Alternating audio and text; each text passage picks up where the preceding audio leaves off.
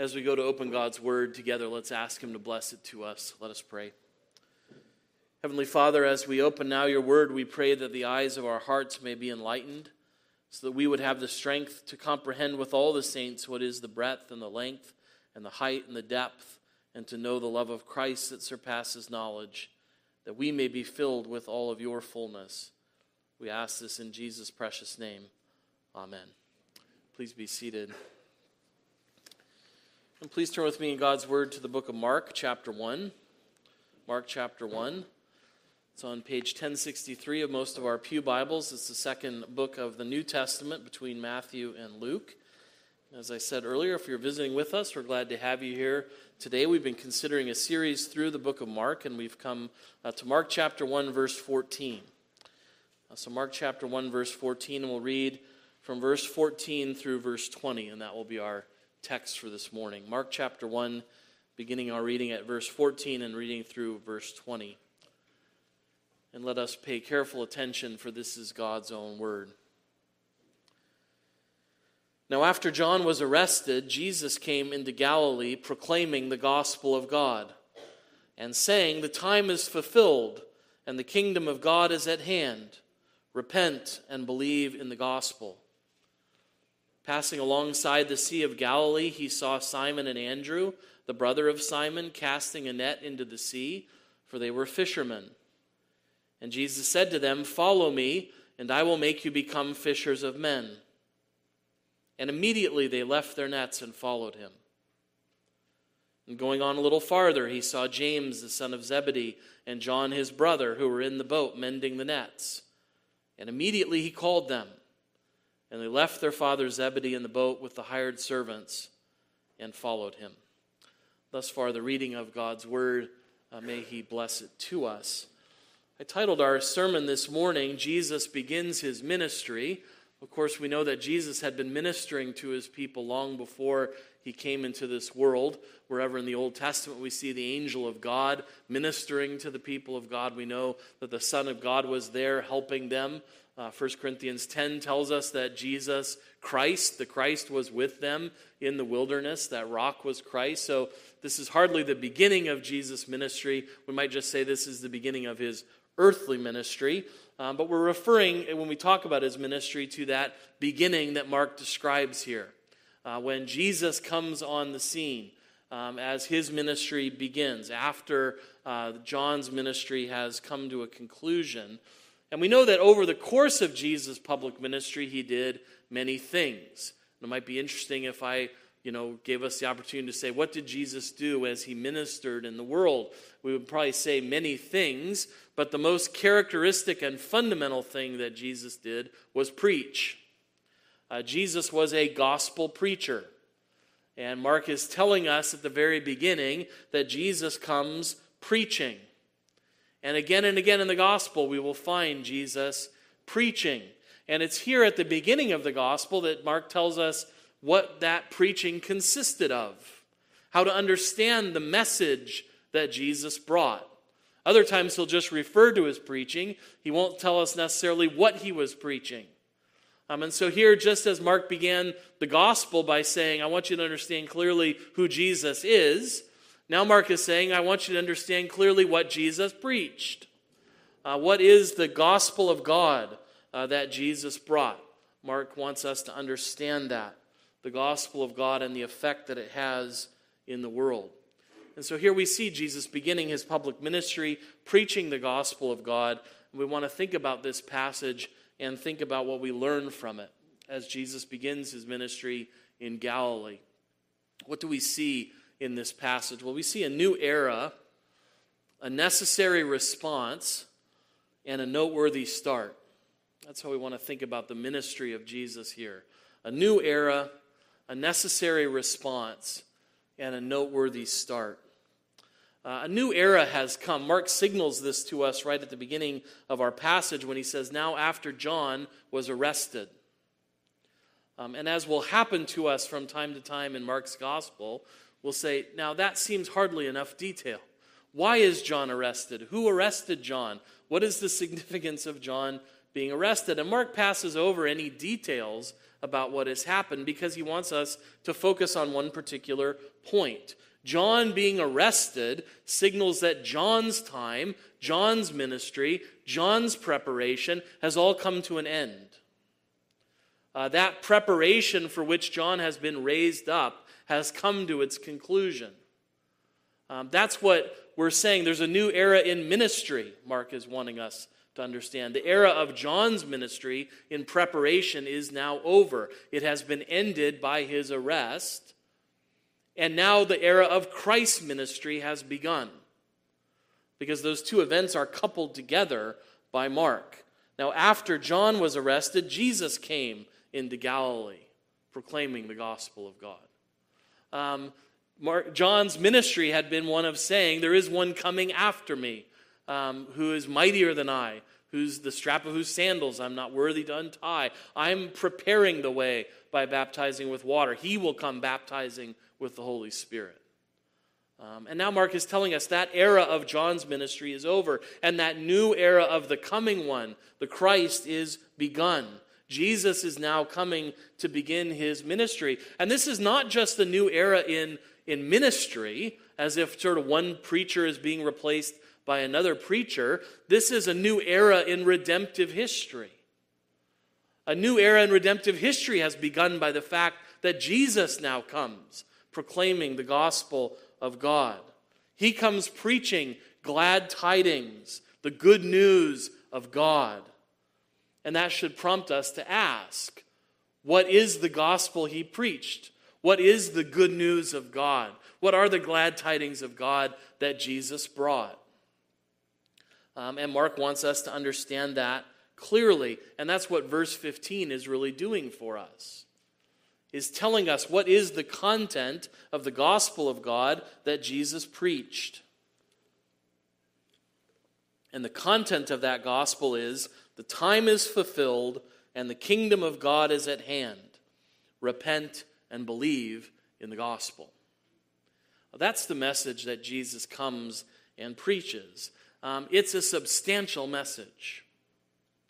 Um, it's a wonderful message declaring that this new era has come. The first element of the gospel that Jesus preaches is that the time is fulfilled. Uh, what time? The time that the prophets were always talking about. Uh, the prophets always brought a word of judgment, but they always brought this word as well that there was a time coming. And they would often talk about the glory of that time that was coming. And they would say, you know, times are bad now, but there's a day coming when the Lord will act in a new way. The Lord will come and bless his people in a new and decisive way. There are days that are coming. There's a time coming. There's a time that's coming soon. And there was always this time that they were referring to, this time that was far off. And what does Jesus come and proclaim? That time that the prophets talked about is now fulfilled. That time you were looking forward to is now here. The time God's people have been looking for, for God to act in that new and decisive way in redemption, that time has come. Those times have been fulfilled. The ultimate redemption that God had promised is now here. That's the good news that Jesus brings. The glad tidings that that time we've been waiting for is fulfilled. That time of redemption is now. God is going to act in a new and decisive way to bring redemption to his people. That's good news. Um, the second part of that gospel of good news is not just that the time is fulfilled, but that the kingdom of God is at hand. Uh, what does it mean that the kingdom of God is at hand? Well, another way of translating that would be to say, it has come near. Or maybe even better, it is the next thing to come. Uh, Jesus will speak this way in Mark chapter 13 when he says in verse 28 From the fig tree, learn its lesson. As soon as its branch becomes tender and puts out its leaves, you know that summer is near. What, what does Jesus mean there when he says, You know that summer is near? He says, You know, it's the next thing that comes after this. When you see that tree doing those things, what do you know? That summer is the next thing to come. Um, that the, the time is fulfilled. The kingdom of heaven is at hand. It's the next thing to come. It's that near. It's near in time, is what Jesus is saying. The kingdom of God is near. So, what is the kingdom of God? Right? Why is it such good news to know that the kingdom of God is near? Um, well, the kingdom of God is a topic that you could take a long time talking about. Um, one of the commentators I read said, you know, there have been whole systematic treatises written on the kingdom. Herman Ridderbos has written a great book on the coming of the kingdom. It's 588 pages. Um, Dr. Baugh at the seminary, who's one of my professors, has written a wonderful little book on the introduction of the coming of the kingdom. Um, that's 168 pages. So even to introduce the topic takes writers a long time. Uh, we can talk forever about what the kingdom of God is because it's so expansive, but to give, unless you're worried that I'm going to sort of try to track a, a topic like that right now, don't worry. We can, we can kind of have a shorthand way of thinking about that as the people of God. If you really want to know what the kingdom of God is, think about it this way it's the new creation in all of its consummation glory. That's what the kingdom of God is, properly speaking. That's what people were hoping for. That's what people were looking for. That's what the prophets talked about. God coming in a whole new way and sweeping away the whole old order and establishing something entirely new. A kingdom where only righteousness dwells. A kingdom in which only righteousness dwells. Where all evil has been put away where only God's people dwell, and their God dwells with them in their midst, ruling over them as their God and governing the world in a whole new way. It's that end for which the world was made in the first place. And it's the end that the prophets promised God would bring by his power a new creation, a new heavens and a new earth in which righteousness dwells. That's a helpful way about thinking about what the kingdom of God is, properly speaking. And if we want to really understand the good news and all of its glory, that's what Jesus is saying is next.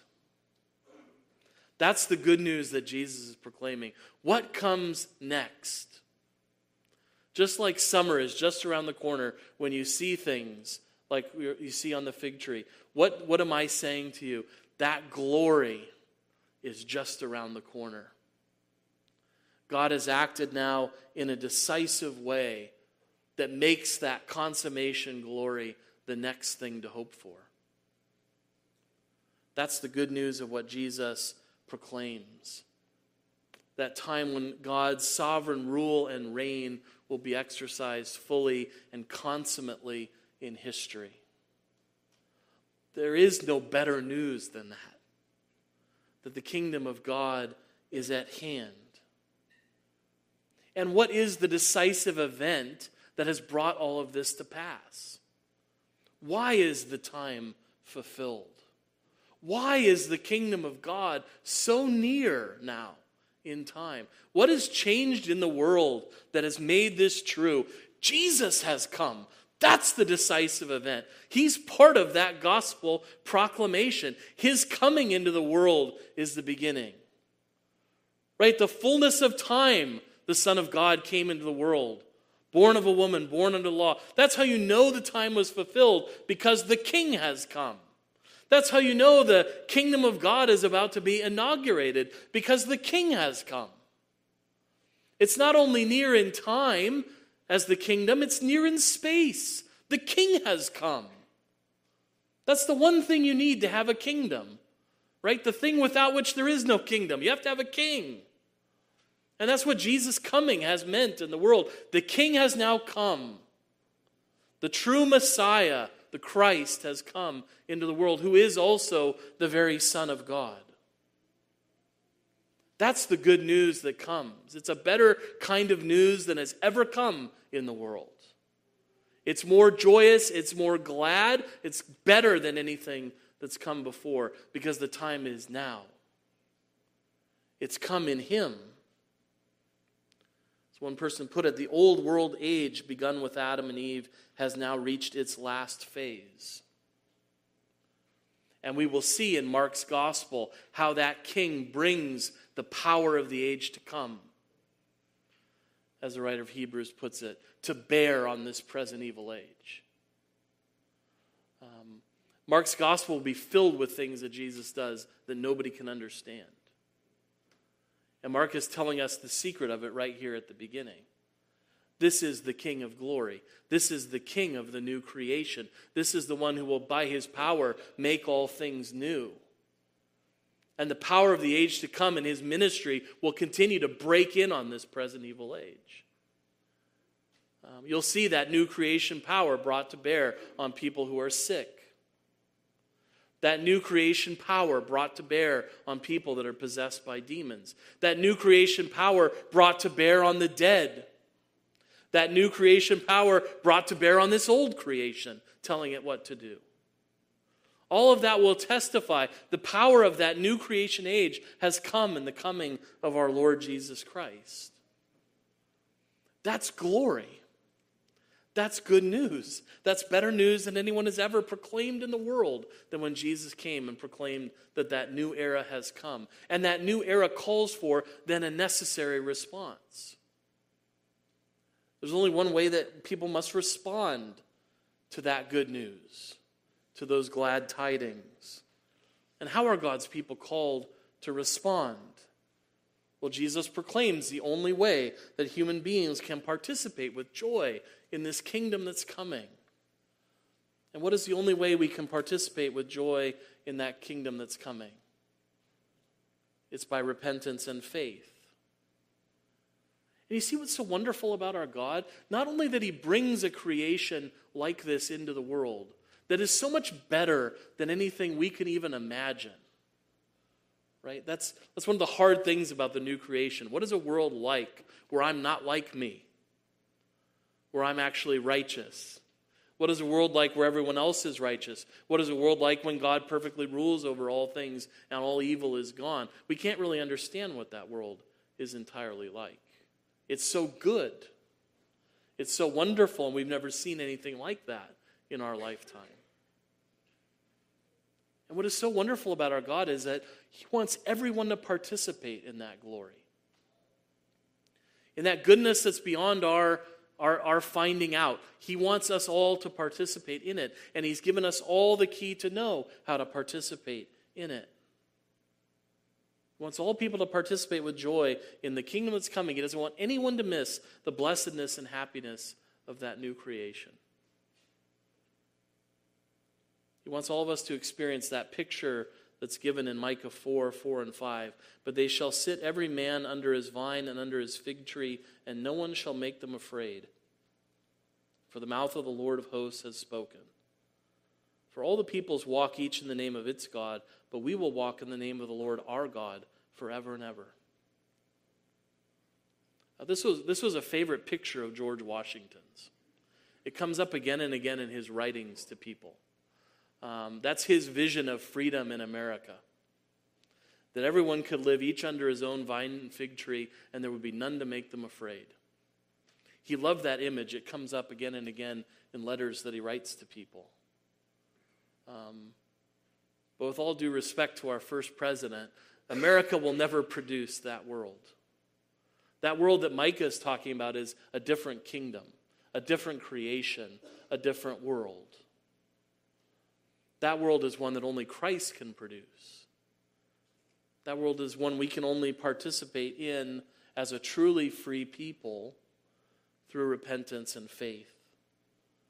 That's why Jesus preaches the good news and then calls for that response, that necessary response repent and believe in the gospel. And in a sense, Jesus just stands in a long line of biblical preachers bringing that message. There's a sense in which Jesus just stands in a long line of preachers, that this message is the old message. This message is the one that has been preached from the beginning. J.C. Ryle said, This is that old sermon which all the faithful witnesses of God have continually preached from the very beginning of the world. From Noah down to the present day, the burden of their address has always been the same repent and believe. And these two are the, he says, the foundation stones of Christ's ministry. It's the ministry that we still carry forward today. It's the old message but it's brought with a new urgency because of the end times urgency that comes with it. It might be the old message, and in one sense, Jesus may stand in a long line of messengers who've come from God, from Noah till now, saying, Repent and believe. Uh, but this is a new messenger he stands in that long line, but he stands apart from all of them and above all of them because he alone is the Son of God, come to proclaim that word. Uh, this is the last and best voice of God speaking. The writer of Hebrews captures that at the beginning of his letter. When he says, you know, for a long time, long ago, God has spoken by prophets, but in these last days, he's spoken by his son. Something new has come. This is a new messenger. This is the best messenger. This is the last messenger who comes with an end times urgency. Because if people will not listen to Jesus, there's no voice that comes after him.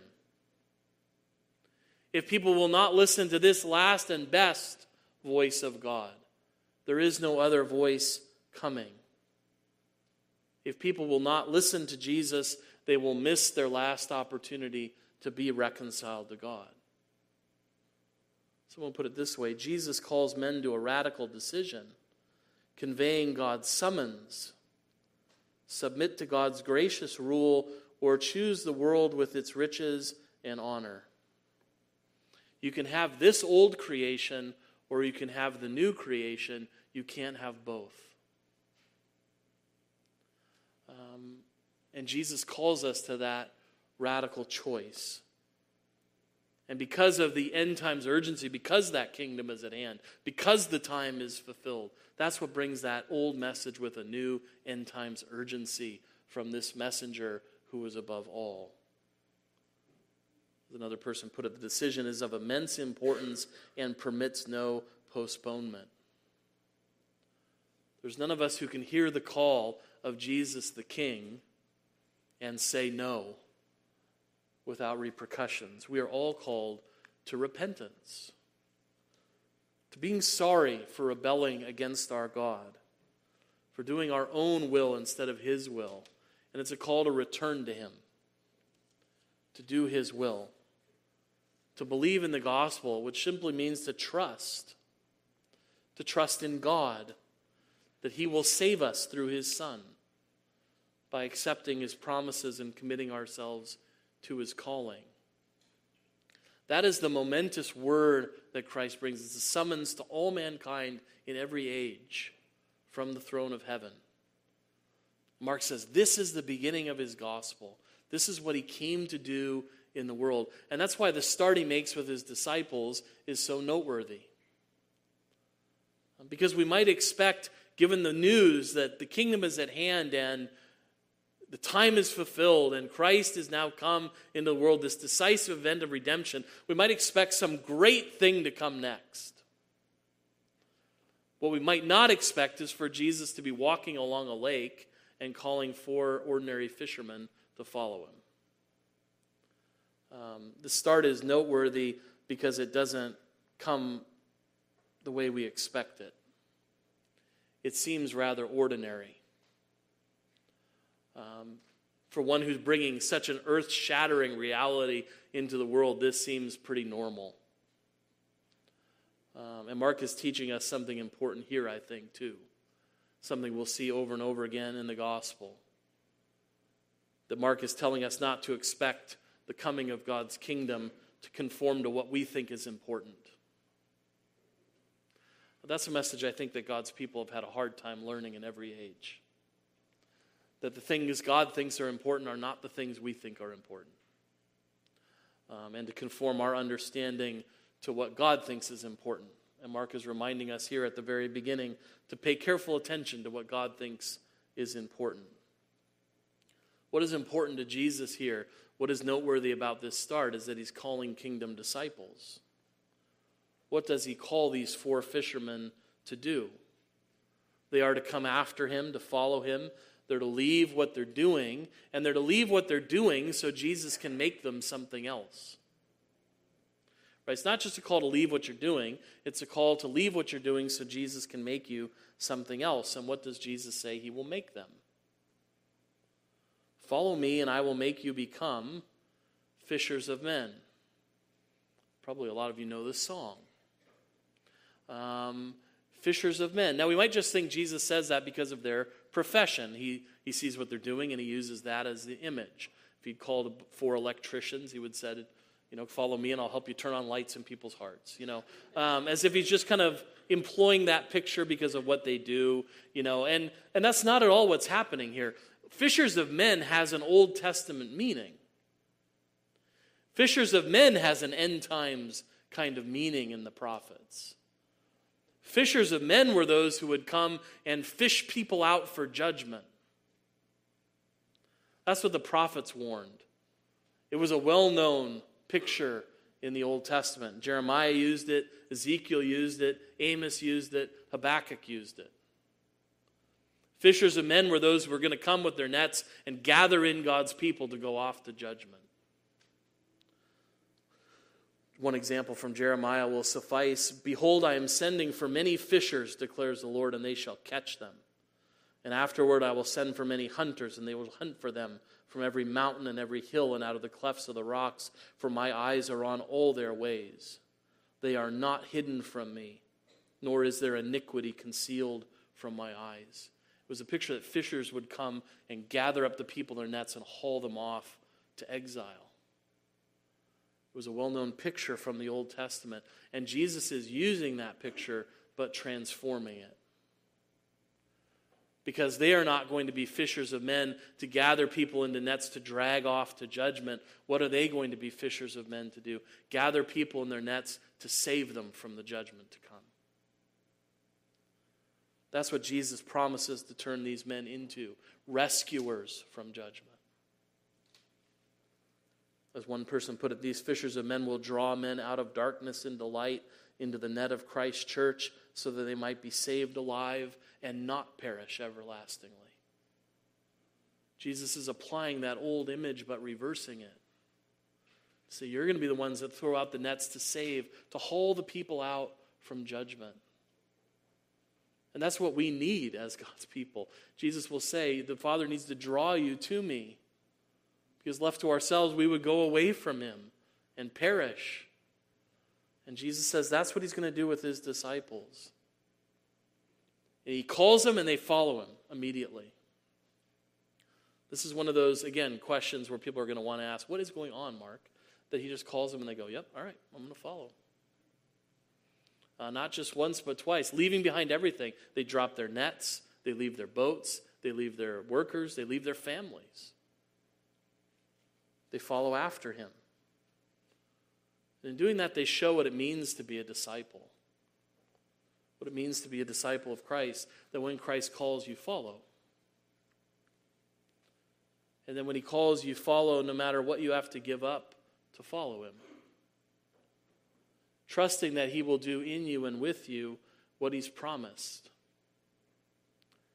We can think of that briefly as it applies to these four men. They were taken away from their nets, but what did Jesus do for them? He made them new creatures in Him. He fit them for the new creation. He also makes them fishers of men, as He promised, and through them, Christ will extend the preaching of the gospel of God to the ends of the earth. There's a sense in which, from an earthly perspective, we're here because of those 11 men and because of the fishing that they did because of the faithfulness to their task, the gospel has come to the end of the world, and we've been caught in the nets of the church up to salvation by the gospel of our God. He did more through them than they could have imagined. That we who are a world away from that Galilean lake have heard their word. And who believed in it and lived. And that's the calling to all of us who are here to follow the disciples' example, to obey the call of Christ, to repent and to believe, to trust in Him, to follow Him. No matter what we have to leave behind to do so, trusting He will do in us what He's promised. Trusting that Christ will make us fit for that new creation that He's bringing about, that He inaugurated in His first coming, that He's consummating by His second coming in glory. May we all be ready by repentance and faith to meet the Lord when he comes. Amen. Let's pray together. Father in heaven, we thank you for this day. We thank you for this day that you've set aside for rest and worship that we might hear this good news. We thank you that you brought us together and made central to our worship the preaching of our Lord Jesus Christ, that we might hear the gospel of God, to hear the good news proclaimed in his name. We thank you for your mercy to poor sinners like us, that you are not willing that any should perish, but that all should be saved. And so you send forth your message into the world. We pray that we would all believe in it and respond to it in the way you've called us while the time is still today. While today is the day of salvation, that we might respond before it is tomorrow and too late. So we pray, Lord, that you would be with us all. We thank you for your wonderful mercy and grace in Christ that you proclaim to us the good news of the kingdom so we might believe it and live. And we thank you for Christ who has brought the new creation in its beginning and will certainly bring it to consummation in the end. We praise you, Lord. We thank you. We ask you, hear our prayers.